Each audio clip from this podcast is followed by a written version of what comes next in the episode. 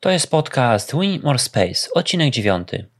Dziś rozmawiam z Anną Fogtman, która pracuje w Europejskim Centrum Astronautów o promieniowaniu w locie na Marsa i selekcji na astronautę.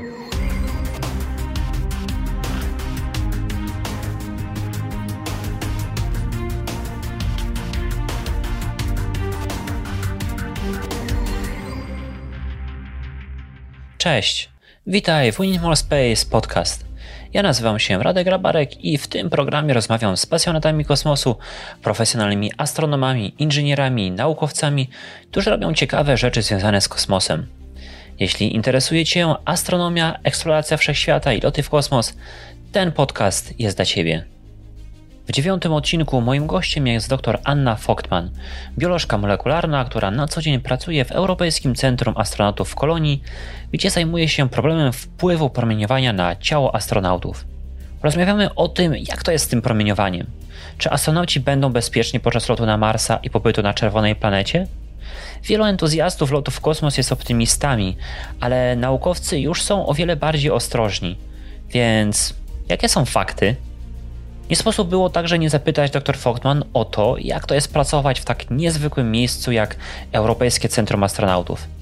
Czy wszyscy tam marzą, aby zostać astronautami? No właśnie. A jak wygląda selekcja na astronautę i kiedy będzie następna? Ania, przedstaw się. E, e, e, kim jesteś, co robisz?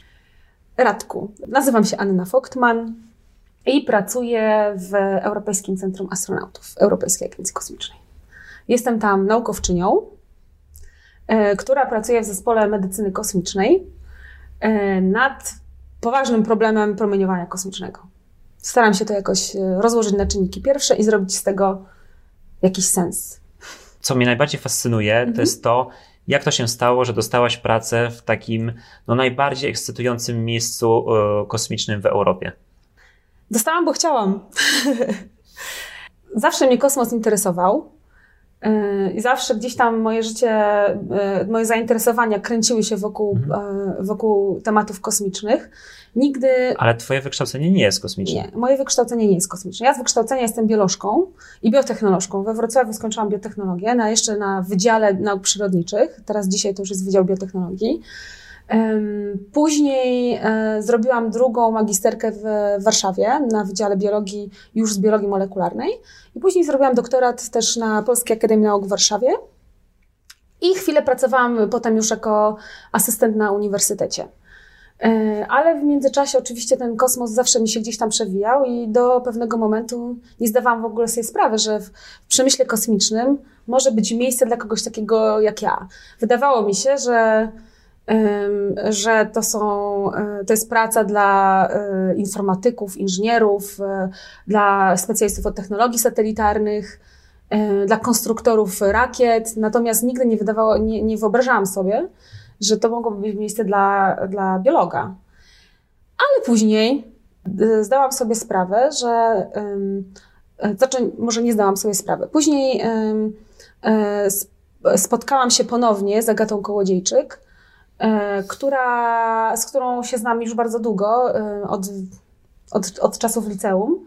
E, I um, wiedziałam że zawsze, że ona się angażowała w sprawy kosmiczne i wiedziałam też, że jest biolożką, bo spotykałyśmy się od czasu do czasu. Mhm. No i um, kiedyś Agata zorganizowała taką konferencję kosmiczną w Krakowie, na którą zdecydowałam się wybrać. Pomyślałam sobie, że to jest blisko Warszawy, że e, cały czas jestem zainteresowana tematem, w końcu można by zacząć działać coś w, w to, coś, w tym, w to, coś w tym temacie. E, no i okazało się, że Agata została pozdokiem e, w, w ESTEC, czyli w jednym z oddziałów Europejskiej Agencji mhm. Kosmicznej. No i wtedy zdałam sobie sprawę, że przecież jest miejsce dla biologa mhm. w, w Europejskiej Agencji Kosmicznej. No więc wtedy postanowiłam sobie za cel dostać pracę w Agencji Kosmicznej. E, zapisałam się na newsletter z, e, z ofertami pracy i cierpliwie czekałam. I oczywiście tam, gdzie dzisiaj jestem, to nie jest pierwsza praca, pierwsza pozycja, na którą aplikowałam. Była to druga pozycja, na którą aplikowałam. Ale y, muszę przyznać, że jest szyta pode mnie i nie wiem, jak to się stało, bo moje, mój życiorys nigdy nie był y, naukowy, nigdy nie był prosty. Robiłam bardzo dużo rzeczy czasami Ale bardzo może to, jest, różnych. może to jest ta zaleta. Może dlatego cię wybrali. Myślę, że jest to jedna z zalet, dla których mnie wybrali, że jestem osobą wszechstronną mhm. i jestem osobą elastyczną. Mhm. E, I że mam e, bogate doświadczenie z różnych dziedzin, na pograniczu różnych dziedzin nauki. Nie tylko jakaś czysta biologia molekularna, gdzie zajmowałam się przez kilka lat jednym malutkim molekularnym procesem. Było to bardzo wiele projekt, projektów e, biologicznych, głównie medycznych, ale nie tylko. E, mój doktorat zrobiłam z biologii molekularnej roślin, żeby było śmieszniej. Mm, ale jakoś te, to doświadczenie doprowadziło mnie do tego, że uzyskałam kwalifikacje niezbędne do tego, przynajmniej ja tak twierdzę. Mhm i mój szef tak twierdzi, jak mi wybrał. No, mam nadzieję, że się nie pomylił. Um, do tego, żeby właśnie pełnić tą funkcję, którą teraz pełnię. Jasne. I wspominałaś o Agacie Kołodziejczyk, mhm. więc tutaj wyjaśnijmy, że e, Agata jest e, również pomysłodawczynią i e, współtwórczynią ba bazy kosmicznej Habitat Lunares w Pile. Bazy analogowej Lunares. Tak, tak, bazy analogowej. Tak. Mm, I jeśli dobrze pamiętam, to jej magisterka dotyczyła cyklu dobowego muszki owocowej, więc e, też. E, nie pamiętam dokładnie, szczerze mówiąc. No, to mogę tutaj. Mhm. Nie, moja pamięć może być zawodna, ale to można na pewno sprawdzić. Natomiast też jakby jej droga nie była bezpośrednio w 100% w, w prostej linii e, w kierunku kosmosu. Mhm. Dobrze. Mhm. A teraz... Chyba nie ma w biologii takiej prostej specjalizacji. Biologia kosmiczna, koniec. Jeszcze, jeszcze nie ma. Ale jeśli... No jest astrobiologia, no. Tak. Ale, no. Ale to chyba musimy jeszcze e, znaleźć to, to astrożycie, żebyśmy tak naprawdę tak. mieli taką prawdziwą dziedzinę. No dobrze, ale ty zajmujesz się problemem e, promieniowania. Mhm. Jeśli ja słyszę e, promieniowanie i kosmos, to moja następna myśl jest Mars. I. Wszyscy o tym Marsie, no. No właśnie, wszyscy o tym Marsie. Więc ty nam powiedz, jako, jako specjalista, jako ekspert, jak polecimy na tego Marsa i wrócimy, ci, ci astronauci, to czy oni wrócą zdrowi w jednym kawałku, czy niestety ja bym będziemy musieli... zadała inne pytanie. Okej. Okay. Czy dolecimy? Okej, okay, czy jest gorzej niż myślimy? Ja musisz wiedzieć coś o mnie. Ja jestem sceptyczką. Okej. Okay. Agata jest wizjonerką, a ja jestem sceptyczką. Ja wszędzie widzę problem. Znaczy, w nauce tak jest, że naukę trzeba brać naprawdę z dużym, z dużą dozą zachowania takiej sfery bezpiecze, bezpieczeństwa. Musisz kwestionować każdą obserwację, którą widzisz. Mhm. E, I tyle dzisiaj, o ile wiemy o promieniowaniu kosmicznym w przestrzeni kosmicznej poza magnetosferą ziemską, e, moim zdaniem nie ma dzisiaj szans na to, żebyśmy na Marsa kiedykolwiek, może nie kiedykolwiek, nigdy nie mów nigdy, ale żebyśmy na Marsa w jakimś um, um, w miarę krótkim, osiągalnym czasie dolecieli. Dzisiaj tego nie widzę. E, ze względu na to, że jak sam wiesz, to, to już są, to są dane publiczne, te profile tych misji na Marsa są opublikowane. Taka misja, lot w jedną stronę będzie trwał od 6 do 9 miesięcy. Mhm. E, I nawet na, na, na razie abstrahując od promieniowania kosmicznego. Dzisiaj, jak astronauci lecą na misje kosmiczne, które zazwyczaj trwają pół roku na ISS, E, to oprócz wpływu promieniowania są tam inne czynniki, które, które są poważnym zagrożeniem dla zdrowia, na przykład e, e, warunki mikrograwitacji. Następuje duża utrata kości i mięśni. Mhm. I wyobraź sobie, że nawet jeżeli oni dolecą w te 9 miesięcy na Marsa, to teraz mają znowu trafić do, do częściowych warunków grawitacji, i wykonywać tam swoje obowiązki. Tam nie będzie czasu na rehabilitację, tak jak dzisiaj po powrocie na Ziemię. Oni trafiają bezpośrednio do specjalistycznych ośrodków, które zajmują się rehabilitacją. E, na Marsie czegoś takiego nie będzie. Być może będzie, z pewnością będzie jeden oficer, który będzie wykształconym lekarzem, natomiast nie będzie czasu na rehabilitację takiego astronauty. I teraz e, jeszcze dodajmy do tego promieniowanie kosmiczne. Promieniowanie, promieniowanie kosmiczne jest jednym jest obecnie uważane za największe zagrożenie misji kosmicznych, mhm. ponieważ e, wpływa ono nie tylko na takie długotrwałe efekty, mm, czyli nowotwory, nie powoduje tylko nowotworów poprzez uszkodzenia DNA, ale również powoduje poważną degenerację tkanek. I jednym z takich e, objawów bardziej istotnych, to są zaburzenia funkcji kognitywnych. Więc co z tego, jeżeli wyślemy tego astronautę i on tam doleci nawet i nawet po 20 latach będzie miał nowotwór, jak w międzyczasie przestanie kojarzyć fakty. Mhm. Albo y, kolejnym, y, kolejnym skutkiem promieniowania kosmicznego jest zaćma. E, nawet to Scott... o tym, właśnie, to no, chciałam o tym powiedzieć, tak. właśnie, że to jest znany przypadek Scotta Kelly'ego, no, który, któremu się wzrok e, pogorszył po roku e, na ISS. Dokładnie. I teraz wyobraźmy sobie, ok, wysyłamy astronautę, technologia nam na to pozwala. I co z tego, że jak tam doleci, jak on będzie ślepy? Mhm. Yy, oczywiście tutaj są spekulacje, żeby astronautom przed misją wszczepać, wszczepiać już sztuczne soczewki. To jest y, problem etyczny duży, mhm. co nie? I na razie nie są to bardzo poważne propozycje. To są na razie spekulacje. E, I, e, I trudno to ocenić, no po prostu. I te efekty, które wymieniłam, to są takie efekty, o których my wiemy, ale nie potrafimy ich skwantyfikować. Czyli innymi słowy, nie potrafimy ocenić, jest to jedna z moich e, tak naprawdę mhm. ról, po jakiej dawce promieniowania, po jakim czasie przebywania w przestrzeni kosmicznej astronauta będzie miał taki, tam, taki efekt, który w, w takim i takim stopniu uniemożliwi, uniemożliwi przeprowadzenie misji. Mhm. Tak? Ale chyba musimy jeszcze tak troszeczkę się cofnąć i, i wyjaśnić, że jest, problemem jest raz promieniowanie kosmiczne, które jakby dociera do nas ze, ze wszystkich stron, i ciężko się przed nim e, chronić, bronić, zasłaniać. I mam jeszcze problem ewentualnie promieniowania Słońca. Promieniowanie kosmiczne e, to jest e, promieniowanie złożone mm, z bardzo wielu cząsteczek o różnych energiach, które pochodzą z różnych źródeł. Mhm. Pierwszym takim głównym źródłem promieniowania to są protony pochodzące od Słońca, które są uwięzione w magnetosferze ziemskiej na, na w miarę wysokich pułapach. To są, to są tak zwane Van Allen belts. Nie potrafię, to znaczy pasy Van Allena. Tak, tak, tak. E, I to są e, skupiska protonów, przez które astronauci będą musieli przelecieć w misji na Księżyc czy na, Mar czy na Marsa. To mhm. jest jakby pierwsze źródło. Drugim źródłem promieniowania są, jest promieniowanie słoneczne. I to jest ten taki stały wiatr słoneczny, który w zasadzie jest obecny cały czas. To są promieniowanie, to jest promieniowanie gamma i X, przed którym jesteśmy w stanie się ochronić.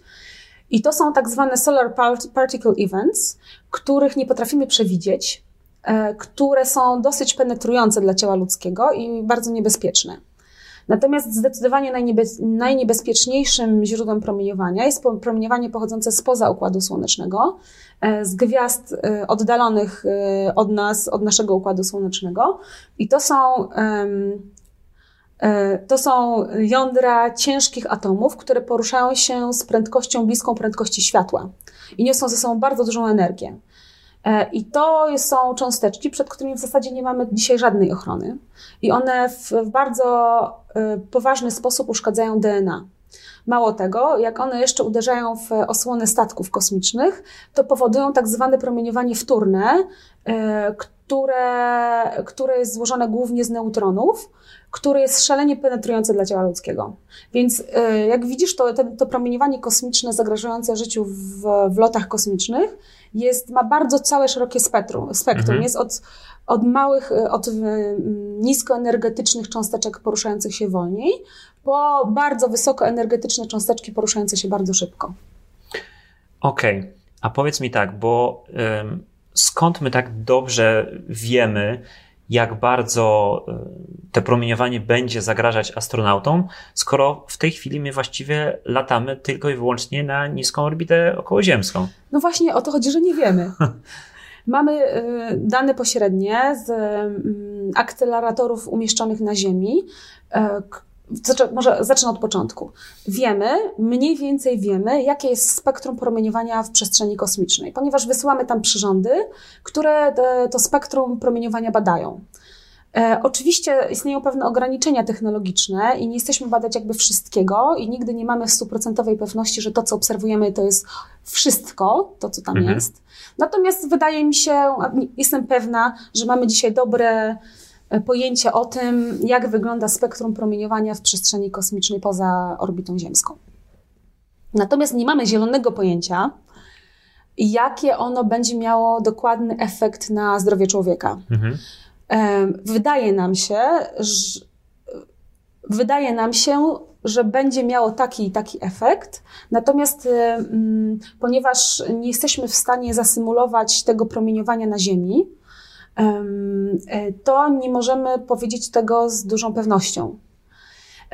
Dzisiaj jesteśmy w stanie symulować poszczególne typy promieniowania na Ziemi, czyli na przykład mamy ekcylaratory, które produkują jeden rodzaj cząsteczki i tymi cząsteczkami, przepraszam za kolokwializm, walimy w jakieś kultury tkankowe mhm. czy myszy, nie są to, dodam, idealne modele badawcze ze względów na to, że cząsteczka nie zdąży wyhamować w ciele na przykład myszy i zatrzyma się za nią, czyli jakby tej mhm. całej energii nie odda do tkanki, tylko odda jej część. Więc tak naprawdę tutaj też nie mamy pewności, czy to, co obserwujemy, to zaobserwujemy w ciele człowieka. Ale to już zupełnie kolejny jakby, mhm. kolejna złożoność tego problemu badawczego. Natomiast e, bombardujemy tkanki jednym rodzajem um, cząsteczek, i obserwujemy efekt, który mierzymy zazwyczaj pod postacią stopnia uszkodzenia DNA.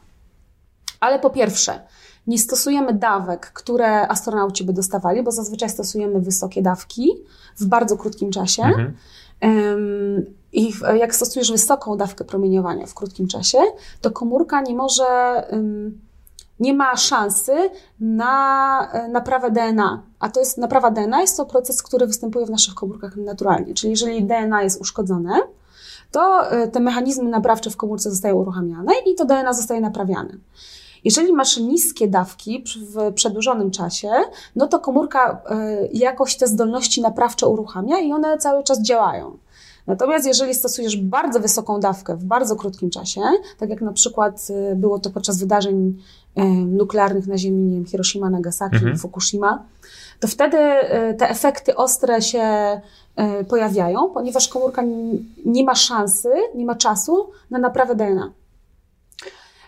Więc to są takie efekty, które obserwujemy, wyciągamy z tego mhm. jakieś wnioski, ale nie mamy pewności, czy, czy, czy te wnioski będą, mają, będą miały przełożenie na loty kosmiczne. I moim zdaniem niekoniecznie. Okej, okay, to teraz Mm, bo wśród entuzjastów kosmosu, albo też i oczywiście mm, osoby, które są odpowiedzialne za przygotowanie następnych misji kosmicznych, jest, Horizons. Tak, jest e, takie, no, są, są dwa kierunki, w którym mogą załogowe loty kosmiczne mhm. pójść, tak? Księżyc lub Mars. Niektórzy to, to proponują. Czyli teraz jakby patrząc z perspektywy Twoich badań i Twojej dziedziny, lepiej by było, gdybyśmy najpierw polecieli na Księżyc, w okolice Księżyca i trochę tam pobyli, zebrali dane, żeby później ewentualnie e, pomóc e, misjom marsjańskim? Tak, i lecimy na Księżyc. Nie lecimy na razie na Marsa, nie ma solidnych planów konkretnych mhm. polecenia, polecenia na Marsa. Elon Musk ma na pewno coś, coś mu siedzi w głowie, ale tak. Elon Musk, moim zdaniem, jego głównym celem jest transport ludzi, ale niekoniecznie dowiezienie ich na, na Marsa. Mhm, mhm.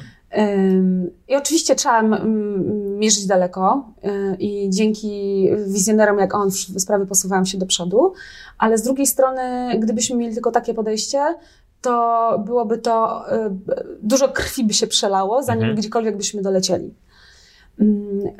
I ja jestem zwolenniczką rozwiązań konserwatywnych, sceptycznych, mhm. czyli um, małymi krokami, ale do przodu, um, myśląc, mierząc daleko. Mhm.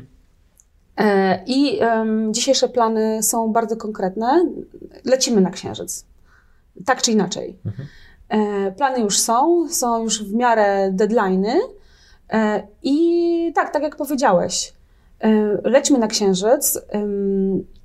Zacznijmy od bardzo konserwatywnych, oszczędnych misji, zbierzmy dane y, i przeanalizujmy je w kontekście misji dalszych. Mhm. No i z tego co wiem, e, mimo że jakby pracujesz e, w Europejskim Centrum e, Astronautów, mhm.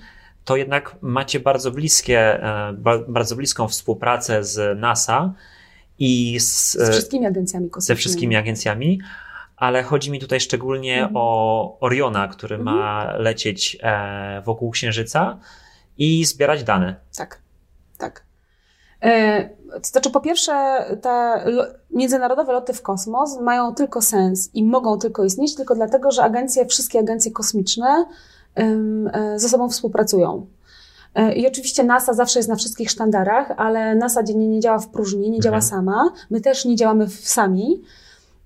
I bardzo ściśle współpracujemy, często się spotykamy, nie tylko z NASA, z Kanadyjską Agencją Kosmiczną, oczywiście z Roskosmosem. I e, Europejska Agencja Kosmiczna nawiązuje ścisłą współpracę również e, z Chinami. Mhm. E, I bez takiej współpracy nigdzie nie dolecimy. Ani NASA, ani ESA, ani, ani nikt inny. Mhm. Natomiast jeżeli chodzi o Oriona, to tak, rzeczywiście w tej um, Orion jakby to jest kapsuła, która poleci na Księżyc, um, na um, orbitę cisłunarną. Mhm. E, I w pierwszej misji bezzałogowej, czyli ten, tej Exploration Mission One, Um, oczywiście my bierzemy udział. Bierzemy, bierzemy udział z kilku powodów. Po pierwsze, Europejska Agencja Kosmiczna dostarcza komponent tego, te, tego e, statku, czyli kap, e, moduł serwisowy. Moduł serwisowy, dziękuję mhm. Ci. Przyłączony do kapsuły Orion. Tak. W kapsułie Orion nie będzie miejsca dla załogi czterech osób. Mhm. I w Exploration Mission One to będzie pierwsza misja bezzałogowa, e, w której mam przyjemność brać udział, ponieważ e, my, jako agencja, Europejska Agencja Kosmiczna, wyślemy tam swoje aktywne dozymetry, czyli to są takie urządzenia, które będą mierza, mierzyły dawkę promieniowania w czasie rzeczywistym, e, przez cały czas trwania lotu, od momentu startu do momentu wylądowania z powrotem mhm. na Ziemi. E, więc my tam umieścimy pięć takich jednostek, które będą umieszczone w różnych miejscach e, kapsuły, tuż obok pasywnych dozymetrów NASY. Dodam tylko tyle, że te aktywne dozymetry są o tyle szczególne, że to są na razie jedyne urządzenia, E, które mierzą bardzo szerokie spektrum w czasie rzeczywistym. E, różnica pomiędzy aktywnymi, aktywnymi dozymetrami a pasywnymi jest taka, że aktywne, pasywne dozymetry mierzą skumulowaną dawkę, Natomiast aktywne dozymetry mierzą ją w czasie rzeczywistym, czyli innymi słowy jesteśmy w stanie powiedzieć, w którym momencie misji na przykład nastąpiło jakieś wydarzenie słoneczne, gdzie było jakieś mhm. zwiększone promieniowanie, a w którym było mniej. Jesteśmy w stanie dopasować dawkę do, jakby do momentu trwania misji. Okay. Oprócz tego e, będzie tam na miejscach e, dla załogi będą e, fantomy będzie przeprowadzany taki eksperyment, który się nazywa Mare, e, czyli to będzie taki fantom symulujący ciało człowieka, e, zbudowany z substancji, która ma podobne właściwości fizyko, fizyczne do kości ludzkiej i w środku również będą umieszczone nasze aktywne jednostki tych, w środku tych fantomów. Okej, okay, czyli zapowiada się. jednego fantomu. Okay, zapowiada się, zapowiada się no, bardzo jakby dobra, e, dobra okazja do zebrania mnóstwa tak. drogocennych danych. Zgadza się. No i po, po analizie tych danych mhm. możemy mieć więcej pewnie um, wskazówek, co mhm. robić, ale jakby na dzień dzisiejszy, mhm. jakie są drogi do e, zwiększenia nie wiem, odporności astronautów na promieniowanie, może jakieś e, tarcze, no nie wiem. Tarcze. E, no, jeśli czytamy jakieś popularne artykuły na ten temat, wspomina się o takich rzeczach, dlatego oczywiście o nie, o nie pytam. Jasne. Jest, jestem ciekaw, jaka jest rzeczywistość. E, ja tylko jeszcze wrócę do tego eksperymentu e, Mare, bo pytałeś się, jakie są drogi, żeby, żeby nam przybliżyć, jakby przybliżyć te loty. E, I jednym z dzisiejszych problemów jest oszacowanie, jaka dawka promieniowania dociera wewnątrz ciała człowieka. No bo twoje tkanki mają pewną zdolność osłonową, tak? Mhm. Um, I do tych kluczowych organów dzisiaj są jakieś skomplikowane modele biofizyczne, które szacują nam na podstawie e, pomiaru na zewnątrz ciała ludzkiego, jaka dawka dociera do środka. Więc ten eksperyment Mare jest bardzo ekscytujący, ponieważ pozwoli nam przybliży nas do oszacowania, bardziej precyzyjnego oszacowania tego, jaka dawka promieniowania do, dotrze do ciała człowieka, do tych witalnych organów. Mhm. Natomiast jeżeli, e, e, jeżeli pytasz o jakieś osłony, możliwości osłonowe, to dzisiaj oczywiście no, najlepszą ochroną jest osłona, tak? E, czyli taki typowy, typowa osłona statku kosmicznego. Natomiast niestety dzisiejsze technologie nie pozwalają na taką ochronę, na, przed y, tym promieniowaniem kosmicznym spoza Układu Słonecznego. Więc przed tym jesteśmy raczej bezbronni. E, na pewno słyszałeś o czymś takim jak tak zwany active shielding, czyli mhm. aktywna ochrona, gdzie są koncepty takie, żeby wokół statku kosmicznego um, um, zrobić sztuczne pole magnetyczne, które by blokowało e, promieniowanie kosmiczne. Mhm. Natomiast e, dzisiaj jest to rozwiązanie technologicz, technologicznie nie do wykonania. W związku z powyższym jest to cały czas sfera um, koncepcyjna. Tutaj nawet nie ma prototypów żadnych. Um, e, natomiast trwają solidne prace nad innymi rozwiązaniami technologicznymi, e, materiałowymi dokładnie, um, żeby stworzyć jakąś lepszą osłonę. E, dzisiejsza stacja kosmiczna, Międzynarodowa Stacja Kosmiczna jest zbudowana głównie z aluminium. Mhm. Natomiast ponieważ tam chroni nas magnetosfera, w związku z powyższym nie ma potrzeb silniejszej ochrony. W, w, przy takich profilach misji, jakie mamy dzisiaj. Oczywiście one nie chronią w 100% przed e, tymi ciężkimi cząsteczkami, absolutnie nie. Ale um, chronią na tyle, że astronauci dzisiaj pozostają w miarę bezpieczni.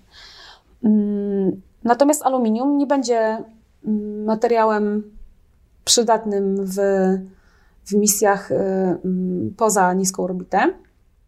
I e, największą, największe nadzieje pozostawia się w materiałach opartych na wodorze. Idealnie byłoby mieć czysty, ciekły wodór albo wodę. Mhm. No ale wiadomo, jest to problem również technologiczny, ponieważ e, jest to ciężki ładunek do wyniesienia w przestrzeń kosmiczną. W związku z powyższym potrzeba byłoby dużo dużo paliwa tak. albo bardzo mocne silniki, jest, więc jest to dzisiaj niemożliwe do wykonania. Więc pracuje się nad rozwiązaniami, które, nad rozwiązaniami technologicznymi, które oparte są na bazie wodoru bądź, bądź boronu e, w różnych kombinacjach. NASA pracuje nad, nad, takimi materiałami wielowarstwowymi, które oparte są właśnie na takich polimerach e, z wodorem. Mhm. Natomiast nawet dzisiaj te złożone bardzo materiały nie chronią nas w 100%. E, czyli te wszystkie symulacje przeprowadzane na Ziemi nie dają nam zadowalających wyników jeszcze. Natomiast prace aktywne trwają. Czyli prac nad tymi aktywnymi e, jakimiś polami. Czym, po, polami, czymś rodzaju pola siłowego nie, ale nad specjalnymi jakimiś materiałami nad... związanymi z wodorem na przykład? Tak. E, tak. Nad materiałami tak. Z moich danych, z, moich, z mojej wiedzy wynika, że ten e, aktywna osłona jest jeszcze dzisiaj w wersji koncepcyjnej. Mhm. Nie spotkałam się z żadnymi doniesieniami literaturowymi, ani nawet jak rozmawiam z firmami, które zajmują się takimi rzeczami, żeby e, jakieś takie rozwiązanie było w formie już prototypowej czy konstrukcyjnej. Nie. Nic mi o tym nie wiadomo. Natomiast jeszcze jest jakby jedna sfera ochrony. Są takie rozwiązania, nawet w Europie, E, gdzie projektuje się dla astronautów e, takie skafandry wodne, które się zakłada tylko w przypadku wydarzeń właśnie jakichś takich um, słonecznych na przykład, mhm. które, których się nie da, dzisiaj nie potrafimy ich dobrze przewidywać, ale potrafimy czyli forecasting, tak, tak. ale jest takie piękne angielskie słowo, które się nazywa nowcasting, to mi się bardzo podoba, czyli jak wydarzenie, jak, jak, mhm. jak się jak zaobserwujemy jakieś wydarzenie na Słońcu, to mamy tam jakąś chwilkę na to, zanim te cząsteczki dotrą na statek mhm. kosmiczny, więc to jest nowcasting, czyli my mhm. obserwujemy na Ziemi, informujemy załogę, załoga się ubiera w te skafandry i czeka tak. na uderzenie. E, no więc są takie skafandry wodne, które testował Paulo Nespoli w swojej misji Vita w zeszłym roku. E, to była na razie taka demonstracja technologiczna, czyli ponieważ aktywność słoneczna wtedy nie była, nie mieliśmy jakiejś obserwacji zwiększonej aktywności mhm. słonecznej, więc e, celem tej misji było po prostu przetestowanie, czy taki skafander jest na tyle wygodny e, i funkcjonalny, że nie, nie uniemożliwia mu normalnego funkcjonowania i wykonania no, obowiązków. Jak gruba jest ta, ta, ta warstwa wody? To jest taka coś takiego, jak, nie wiem, jak, jak ma się wrażenie, że się nosi taką piankę jakby do nurkowania, czy to jest bardziej takie tak, no, napuchnięte? E, ten skafander akurat y, wyglądał na mało wygodny i Paulo w mhm. rozmowie po wylądowaniu to potwierdził, że że był mało wygodny. On, ten akurat ten, który był testowany, to, była, to był projekt o nazwie Perseo przez włoską firmę przeprowadzany. Ten skafander składał się z takich kompartmentów, w których była woda i mhm. Paulo sam jakby wypełniał ten skafander wodą. Natomiast są przeróżne wersje te, tego konceptu, um, przez nawet um, rozważane przez jednego z naszych studentów, bardzo zdolnych zresztą w EAC, który zakładał, że taki skafander, e, że te kompartmenty nie byłyby zamknięte, tylko ta woda mogłaby się w jakiś sposób przemieszczać do do ochrony witalnych organów w zależności od naszego położenia w stosunku do Słońca. Mhm, mhm. e, więc tych konceptów jest bardzo dużo i jest to jakieś rozwiązanie. Rozwiązania pośrednie są też takie, żeby stworzyć jakieś kompartmenty na statku kosmicznym, które są na przykład e, bardziej chronione, przez przekierowanie tam e, wody, która normalnie krąży w obiegu stacji, mhm. nie, czy w obiegu statku. Więc jeżeli jest jakieś wydanie, wydarzenie słoneczne, e, woda, czy tam płyny są przekierowywane do tego jakiegoś małego kompartmentu i tam skryją się astronauci, którzy jakby przeczekają ten mhm. wiatr słoneczny, czy ten, przepraszam, nie wiatr słoneczny, tylko te, to wydarzenie słoneczne. Jasne. Natomiast ja, to nie jest rozwiązanie, to jest rozwiązanie na Solar Particle Events, to, to tak. nie jest rozwiązanie na Galactic Cosmic Rays. Mhm. A co nie z... co powiedzieć po polsku. E, no ale rozumiemy. Rozumiemy, no, rozumiemy. E, oczywiście też mm, to, to jest bardzo ciekawe, co mówisz o tych e, kombinezonach. Mhm. To podlinkujemy na pewno w, w artykule albo pod tym, e, pod tym wideo. Jeszcze jest jeden super fajny kaskafander zaprojektowany przez Izraelską Agencję Kosmiczną. I on jest e, e, na bazie polimeru, i on to jest na razie skafander zaprojektowany dla kobiety, który po prostu tylko zakrywa tą to, tors, korpus, tors, tak. korpus, dzięki. E, I on jest bardzo sztywny, on jest sztywnym skafandrem i to, to też się zakłada w, w, w razie jakiegoś tam wydarzenia słonecznego. Mhm. Natomiast cały czas nie jest to ochrona w przypadku y, tych ciężkich cząsteczek. Jasne. Jeśli wrócimy do tego Marsa, to mówi się, ok, że tam powiedzmy polecimy na tego Marsa i tam od razu skryjemy się gdzieś pod ziemią, w jakimś tam lava tubes, czy... No najpierw sobie chyba musimy to wybudować, co? No najpierw musimy wybudować. No. Ale myślisz, że ta ziemia y, mogłaby nas tam e, uchronić na tym Marsie, czy nie, nie? Wiesz, nie jestem specjalistką od tego, natomiast badania tego regolitu marsjańskiego i lunarnego trwają. Mhm. Akurat prace teraz bardziej się skupiają nad wykorzysta wykorzystaniem e, regolitu, czyli te tej skały lunarnej mhm. E, do ochrony. Ale dzisiejsze symulacje, to też naszych super zdolnych studentów, ostatnio widziałam prezentację, e, wskazują na to, że musielibyśmy bardzo dużo tego materiału położyć na habitacie, żeby uzyskać solidną ochronę, mhm. czyli tam ponad kilka metrów nawet. Mhm. Mm. Więc jest to ciężkie technologicznie do wykonania dzisiaj, mhm. bo potrzebujemy z drugiej strony jakiś solidny materiał, który by to wszystko wytrzymał, a im solidniejszy materiał, tym pewnie, e, tym niekoniecznie lepsza ochrona, ponieważ jest cały czas ryzyko promieniowania wtórnego, tak? Mhm. Czyli musimy też korzystać z materiału, e, który będzie jakby stabilizował strukturę, który mm, będzie też materiałem opartym pewnie na wodorze albo na jakimś, e, na pewno aluminium tam będzie, tak? Ale będzie z jednej strony wytrzymały, ale z drugiej strony będzie nie będzie źródłem promieniowania wtórnego, które jest mhm. bardzo penetrujące dla ciała człowieka. Więc e, skombinować to wszystko, ułożyć w jakąś logiczną całość jest bardzo trudno.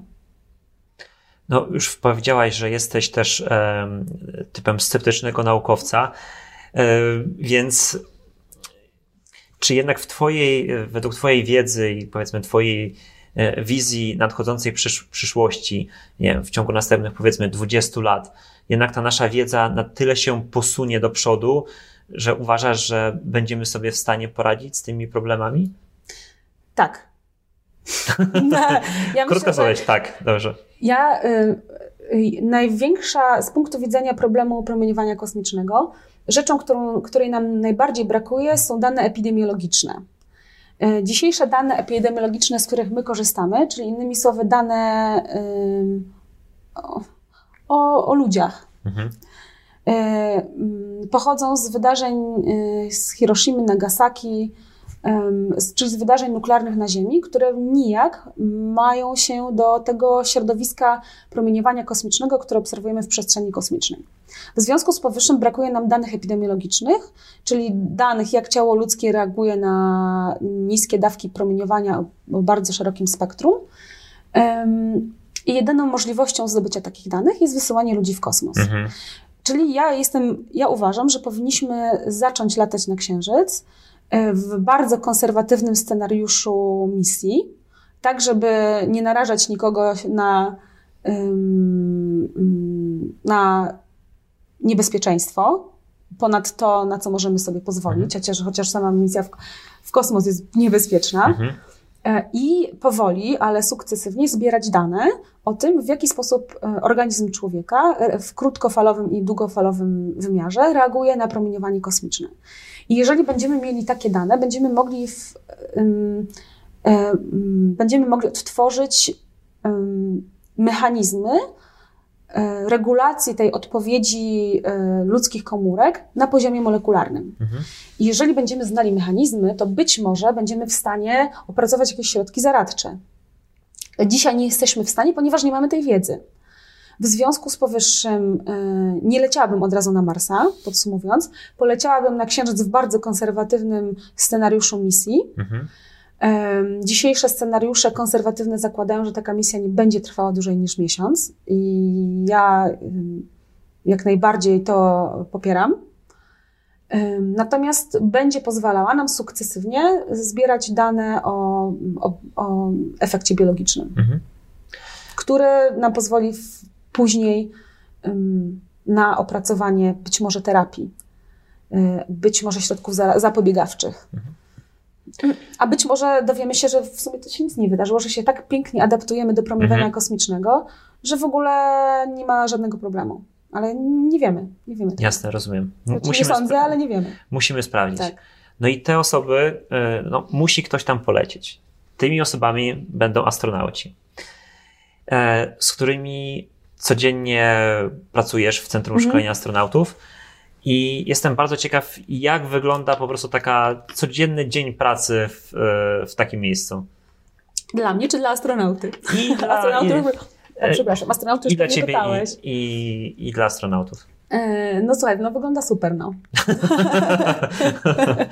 Co mam ci powiedzieć? E, czy, czy są wycieczki, można przyjechać, zwiedzać? Można, tak? zapraszamy serdecznie. Okay. E, zapraszam serdecznie na wycieczkę, mhm. z tym, że to trzeba zrobić wyprzedzeniem, ponieważ Europejskie Centrum Astronautów mieści się na terenie niemieckiej agencji kosmicznej. W mhm. związku mhm. z powyższym obowiązują tam bardzo restrykcyjne zasady bezpieczeństwa. Mhm. Jeżeli mamy gościa, to oczywiście jak najbardziej, tylko musimy go zgłosić. Mhm. Dostajesz przepustkę, wchodzisz i wychodzisz z przepustką. Jasne, jasne. I, ale nie ma żadnego problemu. Mhm. Mamy codziennie wycieczki, także zapraszam. No. I można odwiedzić nawet halę, na której trenują astronauci pod warunkiem, że tam nie ma żadnego astronauty. E, jeżeli astronauci trenują, mhm. to absolutnie mm, ani pracownicy, ani goście nie mają wstępu mhm. niż ci, którzy zajmują się treningiem. Jasne. No właśnie, jak wygląda mhm. taki e, dzień pracy w Centrum Szkolenia Astronautów? No więc wstaję z bananem na twarzy o 6 rano. Mhm. W pracy jestem o 9.30 e, i siedzę tam do, nie wiem, 20 mhm. i wcale nie czuję się zmęczona. Nie, no długo pracuję, długo, ale, ale, y, ale to tylko chyba na razie ja i paru jeszcze innych szaleńców. Nie, ale dzień wygląda super. To znaczy, tak naprawdę to wiesz, to nie jest. Um, mój dzień nie jest wypełniony launchami rakiet i jakimiś takimi mhm. rzeczami, ale jest bardzo ciekawy, no bo spotyka się super ciekawych ludzi. I w zasadzie każda osoba, z którą, z którą się spotykasz, ma coś ciekawego do powiedzenia. Mhm. A ponieważ środowisko VAC jest małe, to masz okazję porozmawiać z każdym. A jak małe, tak mniej więcej, ile to jest osób? U nas pracuje około 150 osób. Mhm. 100 stałych pracowników, a 5, około mamy 50 rotacyjnie, ale 50 studentów to są tacy stażyści, którzy przyjeżdżają na najkrótszy okres 3 miesięcy, najdłuższy 2 lat mhm. i realizują różne projekty badawcze w zależności na jakim etapie rozwoju naukowego są. Mhm. To mogą być studenci przed obroną pracy magisterskiej, to mogą być studenci, czasami mamy nawet internów, e, internów przepraszam, stażystów, stażystów. Z, ze szkół średnich. Mm, czasami, czasami są to tak zwani graduate trainees, którzy są na rok, tuż po obronie pracy magisterskiej. Mm, to są national trainees na dwa lata, też tuż po obronie pracy mhm. magisterskiej. Mhm. No i ja jestem postdokiem, czyli ja jestem na, mam kontrakt dwuletni po obronie doktoratu. Mhm. Natomiast ja, jakby YGTs i postdocy są uważani jako jakby taki regularny staw. Natomiast ci studenci rotacyjni to jest około 50 osób. Mhm E, ale to jest taka fajnie, bardzo dynamiczna, kreatywna grupa ludzi, także, e, także jest naprawdę super. Mm, e, no i w zasadzie jest nas na tyle mało, że się wszyscy znają. Mhm. I spotykamy się codziennie przy obiedzie i ze sobą normalnie rozmawiamy.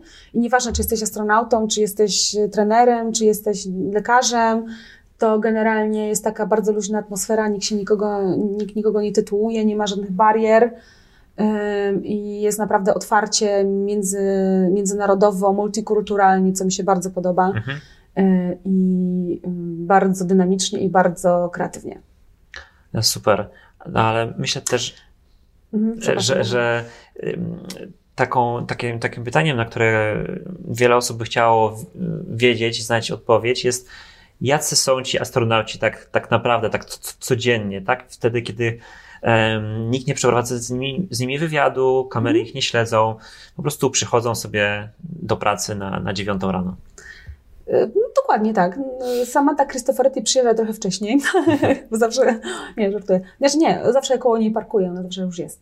Mhm. E, ale um, chyba najwcześniej przyjeżdża Frank Devine, e, czyli były astronauta, szef mhm. Europejskiej Agencji Kosmicznej.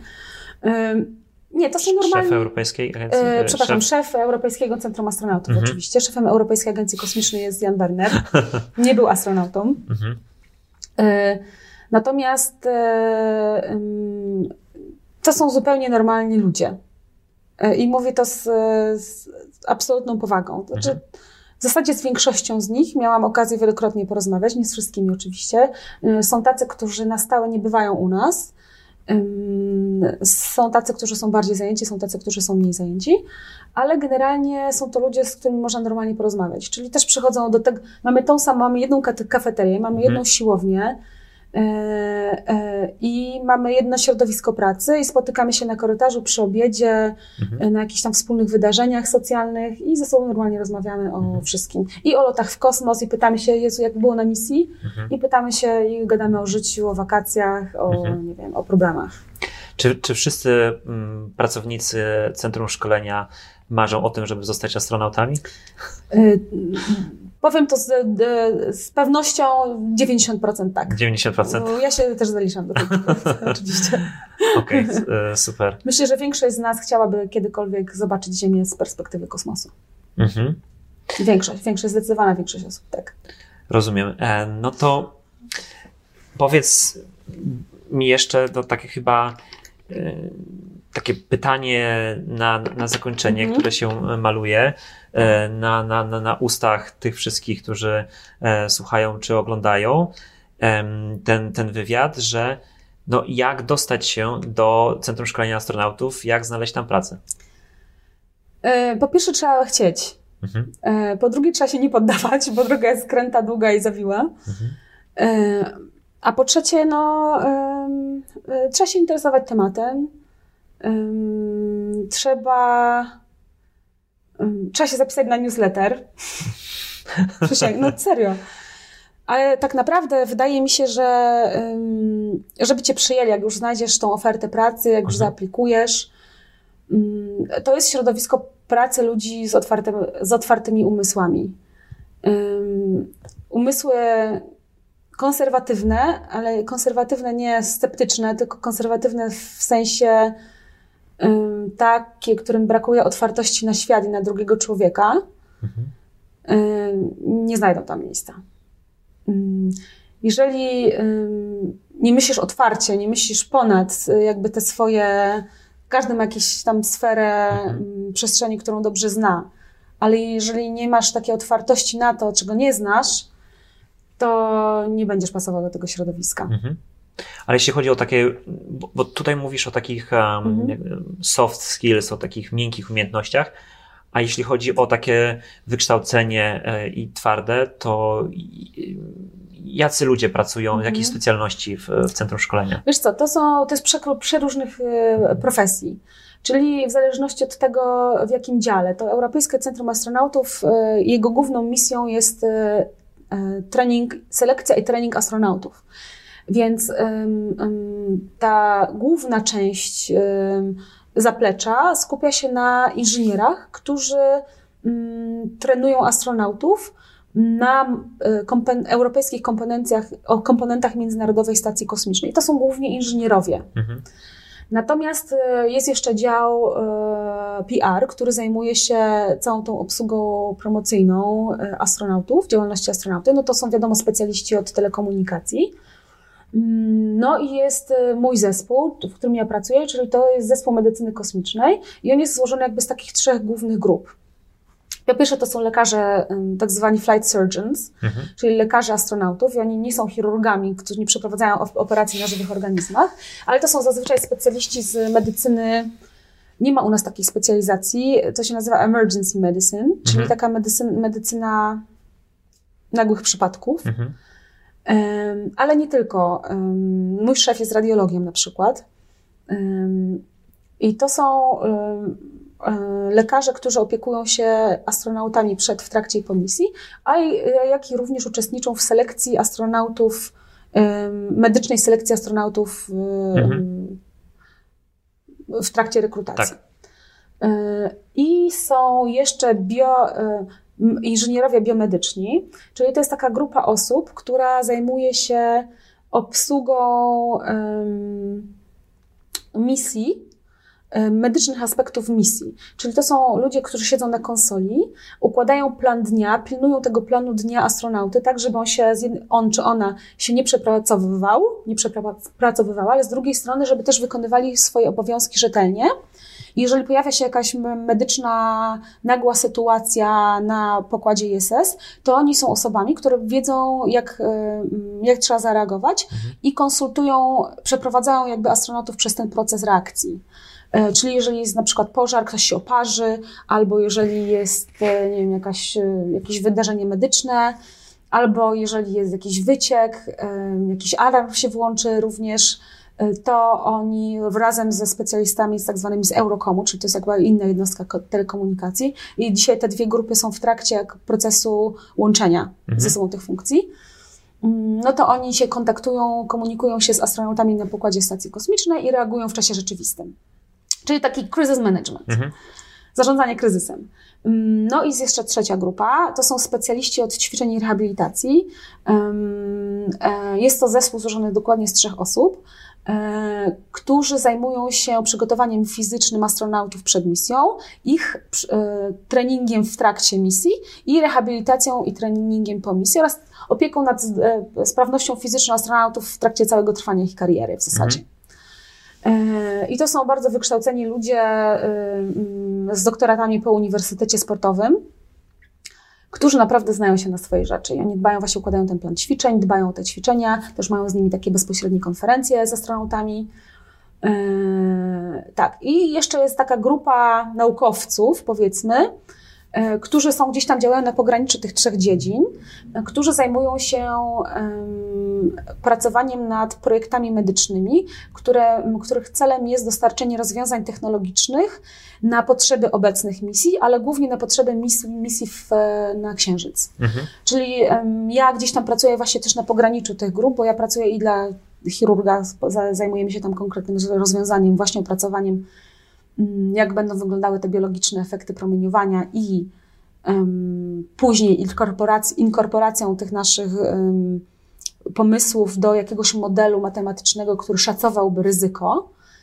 ale również pracuje nad innymi rozwiązaniami, rozwiązaniami, również technologicznymi, które by mitygowały bądź chroniły astronautów przed promieniowaniem kosmicznym. Mhm. Wspomniałaś tu już chyba dwa albo trzy mhm. razy od ostatniego pytania o takiej bardzo intrygującej kwestii, mianowicie wybór astronautów. Mhm. Bo ci astronauci e, w Europejskiej Agencji Kosmicznej, ostatni taki nabór był w 2009 roku. Zgadza się. Ci astronauci się e, postarzeli i no teraz jest takie bardzo palące pytanie, no kiedy będzie następny nabór? Chciałabym to wiedzieć. E, wydaje mi się, że nie prędko, ze względu na to, że ci nasi astronauci, że wyszkolenie jednego astronauta jest szalenie drogie. Mhm. I bardzo dużo osób na to pracuje. Um, a, a Paolo Nespoli, mając 60 lat, lata w kosmos, więc tak. to astronauta może długo służyć. Zgadza się, tak. I oczywiście selekcja jest bardzo trudnym procesem, jak sam wiesz, tylko Wam tak y, powiem pokrótce. Na tą selekcję w 2009 roku było zainteresowanych ponad 10 tysięcy osób, mhm. z czego do takich zgłoszeń E, było 8400, natomiast te e, wymagania formalne przeszło już tylko chyba 900, 8, 8 tysięcy, tak 920 osób mhm. zakwalifikowało się, spełniło wymogi formalne. E, I dodam tylko tyle, że takie zgłoszenia mogli składać wszyscy, nie tylko obywatele czy obywatelki krajów członkowskich, ale również wszyscy. Czyli to znaczy, chyba musimy tutaj sprecyzować. Mhm krajów członkowskich? Nie, bo chodzi mi, bo, bo są oczywiście kraje członkowskie mhm. ESA i wśród nich jest mniejsza grupa krajów, które y, no, płacą składkę i uczestniczą w, w lotach załogowych. Tak. I z tego, co mi wiadomo, w A, 2000. w krajów członkowskich chyba. Nie jestem tutaj pewna. Tak. Z tego, co mi wiadomo, to właśnie w tym 2008, jak mm. była rozpoczęta ta um, selekcja, właśnie wszyscy um, mogli się zgłaszać wszyscy, którzy byli z krajów członkowskich, z krajów członkowskich tak, nawet jeśli dany kraj nie, nie był w, w załogowych tak. E, lotach. Tylko no, Polska mm, przyłączyła się do ESA dopiero w 2012, więc wtedy nie mogliśmy uczestniczyć w tym mm. naborze. Zgadza się. Ale może w przyszłym. Tak, tak. Sprecyzujmy. Czyli kraj członkowski jest czymś innym niż kraj, który, kraj członkowski, który uczestniczy w programie lotów załogowych. Dokładnie tak. Obywatele i obywatelki krajów członkowskich mogli się zgłaszać, nawet jeżeli ten kraj nie uczestniczył w mhm. programie lotów załogowych. Mm, Czyli 920 osób przeszło tylko wymogi formalne mhm. i później następnym etapem były testy kognitywne. I to była, to była największa, największe sito. Rzeźnia. E, tak, dlatego, że ten test e, funkcji kognitywnych, z tego co pamiętam, przeszło już tylko 100 chyba 60 osób jakoś mhm. tak, coś, coś takiego. Ta liczba została dramatycznie zredukowana. Mhm. Później były testy psychologiczne, później były testy medyczne, a po tych testach medycznych był wywiad e, face to face. E, I do, dopiero po tym wywiadzie ostatecznie zostało zakwalifikowanych 10 osób, z czego zostało wybranych 6 plus 1. Plus 1, bo później Mateusz Maurer został wybrany. Mm-hmm, mm-hmm. Więc było to bardzo trudne zadanie. Mhm. I nie jest to wcale takie proste. Jednym z, jeżeli chodzi o powody medyczne, to jednym z najczęstszych powodów medycznych odrzucenia to był, e, były problemy układu krążenia, a później wzroku. Hmm. Czyli tu byśmy tego, ten mm. wzrok jest dosyć oczywisty, tak? To, to też jest faktor przy wyborze, powiedzmy, tak, ale, na pilota, ale. Ale dodam, że astronauci mają, noszą okulary, tak? Na mhm. stacji, mhm. na, na misjach na stacji kosmicznej. Więc nie, nie jestem w stanie powiedzieć, a nie, nie, nie mogłabym nawet powiedzieć, jakie konkretne problemy. Mhm. Natomiast generalnie problem z wzrokiem, ale domyślam się, że poważniejszy niż tylko, nie wiem, minus dwa dioptrii. Jasne. Natomiast wracając do oryginalnego pytania, kiedy następna rekrutacja, to myślę, że nie prędko, dlatego że ci nie mamy, nawet nasi astronauci, y, mamy takich, którzy jeszcze nie polecieli w kosmos, na mhm, przykład Matthias, tak. Matthias Maurer, więc prawdopodobnie mm, nie będzie prędko takiej rekrutacji, ale z drugiej strony sobie myślę, że y, te misje księżycowe, one nie będą, nie, te, które będą przeprowadzane przez Narodowe Agencje Kosmiczne, czyli europejską, amerykańską, kanadyjską, japońską, one nie będą super częste, one będą rzadsze, ale z drugiej strony stoimy w, w momencie, jesteśmy w momencie, w którym wchodzi na rynek bardzo dużo y, komercyjnych przedsiębiorców, mhm. którzy z pewnością na orbitę cislunarną będą latali. Nie wiem, czy na sam Księżyc, mhm. Ale z pewnością w przestrzeń kosmiczną tak. I mi się wydaje, że to jest duże wyzwanie przed agencjami kosmicznymi, żeby y, zawiązać ścisłą współpracę z, z, z przewoźnikami, możemy to tak nazwać, y, komercyjnymi, ze względu na to, żeby po pierwsze ujednolicić selekcję astronautów, nawet komercyjnych, żeby móc zbierać jednorodne dane o biologii właśnie. Hmm. E, więc z jednej strony pewnie my swoich astronautów nie będziemy mieli bardzo dużo, ale z drugiej strony będziemy współuczestniczyli w selekcji astronautów komercyjnych. Więc być może tutaj będzie droga otwarta dla, dla szerszej, szerszej, szerszego grona zainteresowanych. No to e, bardzo się cieszę, że jakby na sam koniec tego wywiadu jest taki optymistyczny akcent, bo zaczęło się dosyć ponuro, pesymistycznie. Z, pesymistycznie z tym Marsem. Więc e, cieszę się, że jednak dałaś tutaj jakby e, promyk, promyk nadziei na, no. na, na, na koniec, że jednak może będzie więcej tych opcji latania i ktoś z nas tutaj jeszcze mm, żyjących, oglądających, i, i działający w kosmosie będzie mógł rzeczywiście tam e, polecieć. Czego Ci oczywiście bardzo życzę. Dziękuję serdecznie. Ja myślę, że jest duża szansa, że e, my jeszcze wkrótce nawet zobaczymy człowieka e, lecącego wokół Księżyca. Być może zobaczymy człowieka, który stanie na Księżycu jeszcze mhm. raz. Mam, na wiezie, mam, na, mam nadzieję, że nie będziemy zawieszać już żadnych flag, mhm. tylko raczej zbierać próbki i przeprowadzać eksperymenty naukowe. Jasne ale myślę, że to jest bardzo prawdopodobne. Mhm. Z Marsem niekoniecznie, ale z Księżycem jestem. Wydaje mi się, że tak. Dziękuję Ci bardzo, Dziękuję bardzo serdecznie za, za wywiad. Dzięki. Dzięki. Jeśli spodobał Ci się ten odcinek, to mam nadzieję, że zasubskrybujesz podcast More Space, ocenisz go potem w Apple Podcast i powiesz o nim znajomym. Z góry ogromne dzięki. Ten podcast jest programem tworzonym przez pasjonata dla innych pasjonatów i mam nadzieję, że mogę na Ciebie liczyć w rozprzestrzenianiu tej pasji dobrej energii na innych. Powiedz o nim koledze lub koleżance, udostępnij ze Spotify na Insta Stories i otaguj użytkownika radek.space. Do usłyszenia w następnym odcinku. Cześć!